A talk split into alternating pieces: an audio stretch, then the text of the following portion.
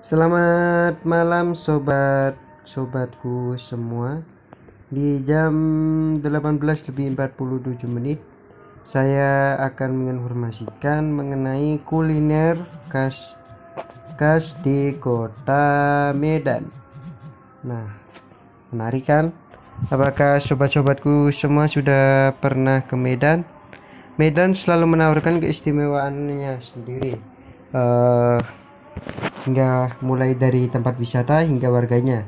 Kuliner alias makanan khas Medan adalah salah satunya. Nah, tertarik untuk mencoba makanan khas Medan saat berkunjung ke sana? Simak rekomendasi 15 kuliner di bawah ini. Yang pertama adalah lontong Medan. Yang kedua adalah mie gomak, yang ketiga adalah sate Padang Medan. Yang keempat, mie Aceh Medan.